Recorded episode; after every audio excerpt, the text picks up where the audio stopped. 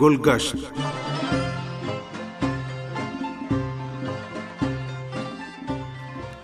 سامعین، ہم پروگرام گلگشت کے ساتھ حاضر خدمت ہیں۔ گلشن نقوی کا سلام قبول کیجیے۔ امید ہے ہمارا آج کا پروگرام بھی آپ کو پسند آئے گا۔ پروگرام کے آخر تک ہمارے ساتھ رہیے گا۔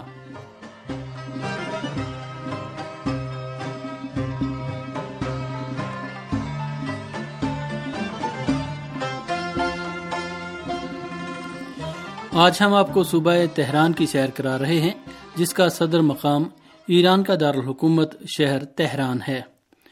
صوبہ تہران کا رقبہ بارہ ہزار نو سو اکیاسی مربع کلومیٹر اور آبادی بارہ ملین سے زیادہ ہے۔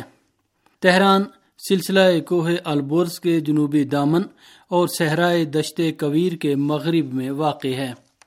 شمال کی طرف سے اس کی سرحدیں صوبہ مازندران سے جنوب میں صوبہ قوم سے اور مشرق میں سمنان سے ملتی ہیں۔ جبکہ اس کے مغرب میں صوبہ البورز اور جنوب مغرب میں صوبہ مرکزی واقع ہیں۔ تہران کی بلندیاں تین سلسلوں پر مشتمل ہیں۔ شمال میں سلسلہ کوہ البورز کے پہاڑ ہیں۔ وسط اور جنوب میں بھی البورز کی بلندیاں واقع ہیں، جبکہ کچھ بلندیاں میدانی علاقوں میں پائی جاتی ہیں۔ جغرافیائی اور آب و ہوائی خطوں کے لحاظ سے صوبہ تہران سلسلہ کوہ البورز کے ذریعے ایران کے شمالی علاقوں سے علیحدہ ہو گیا ہے۔ صوبے کی شمالی سرحدوں پر واقع البورز پہاڑوں کی بلندی سطح سمندر سے ایک ہزار پانچ سو میٹر تک پہنچتی ہے، جن کا سلسلہ شمال مغرب کی طرف چلا جاتا ہے۔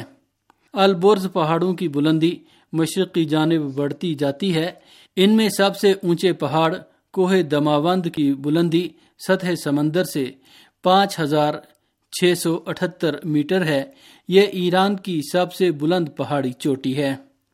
صوبہ تہران کے شمال مشرقی حصے میں سواد کوہ اور فیروز کوہ کے پہاڑ واقع ہیں، جو مشرق میں شاہ میر زاد پہاڑوں سے ملتے ہیں۔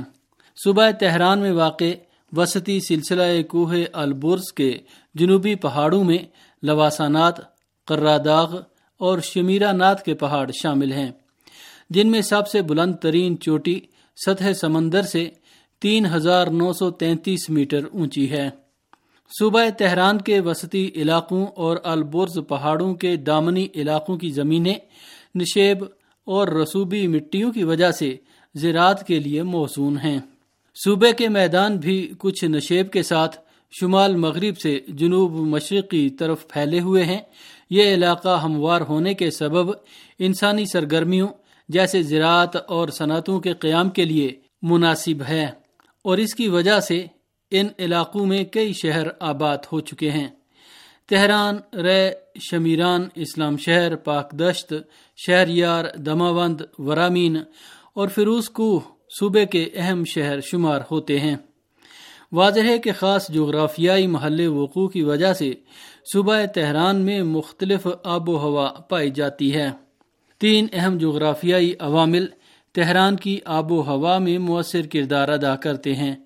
جنوب میں صحرائے کویر اور شمال میں سلسلہ کوہ البرز کا وقوع اور مغرب کی جانب سے چلنے والی مرتوب ہوائیں جو اپنے ساتھ میہ برسانے والے بادل لاتی ہیں۔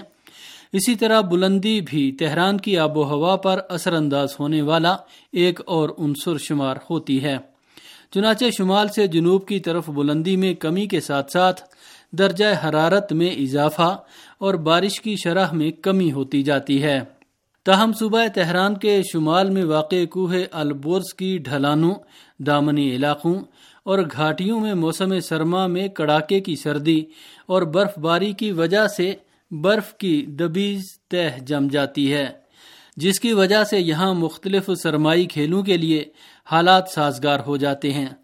ان میں اسکیٹنگ قابل ذکر ہے۔ جبکہ صوبے کے بعض اضلاع میں موسم سرما میں زیادہ سردی نہیں پڑتی ہے، لہذا ان میں آسانی کے ساتھ قدرتی ماحول میں سیر و تفریح کی جا سکتی ہے۔ حتیٰ کہ غیر سرمائی کھیلوں میں بھی مصروف ہوا جا سکتا ہے۔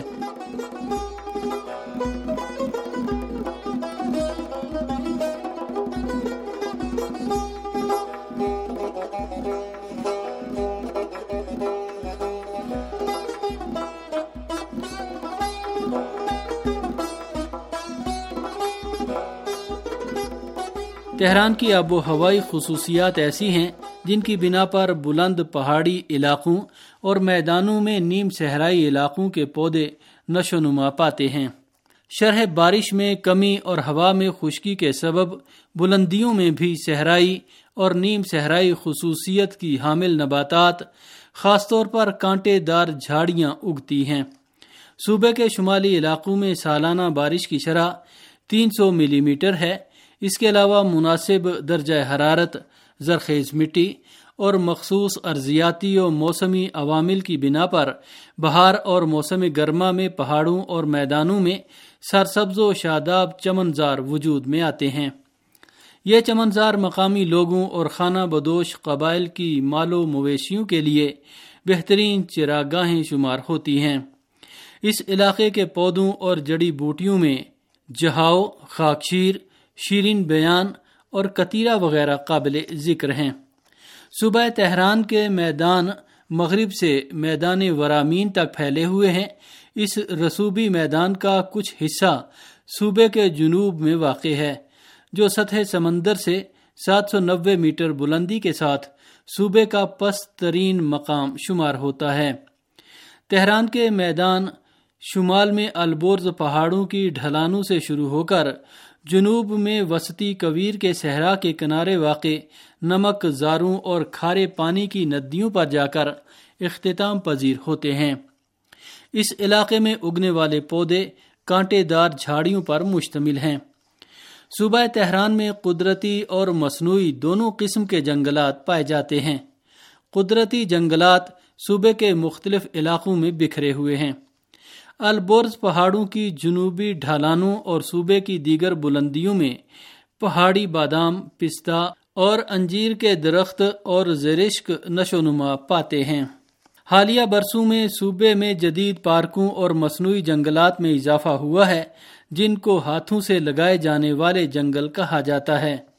ان میں مغرب میں واقع پارک چیتگر اور شمال مشرقی تہران میں واقع لویزان جنگلی پارک سب سے بڑے ہیں۔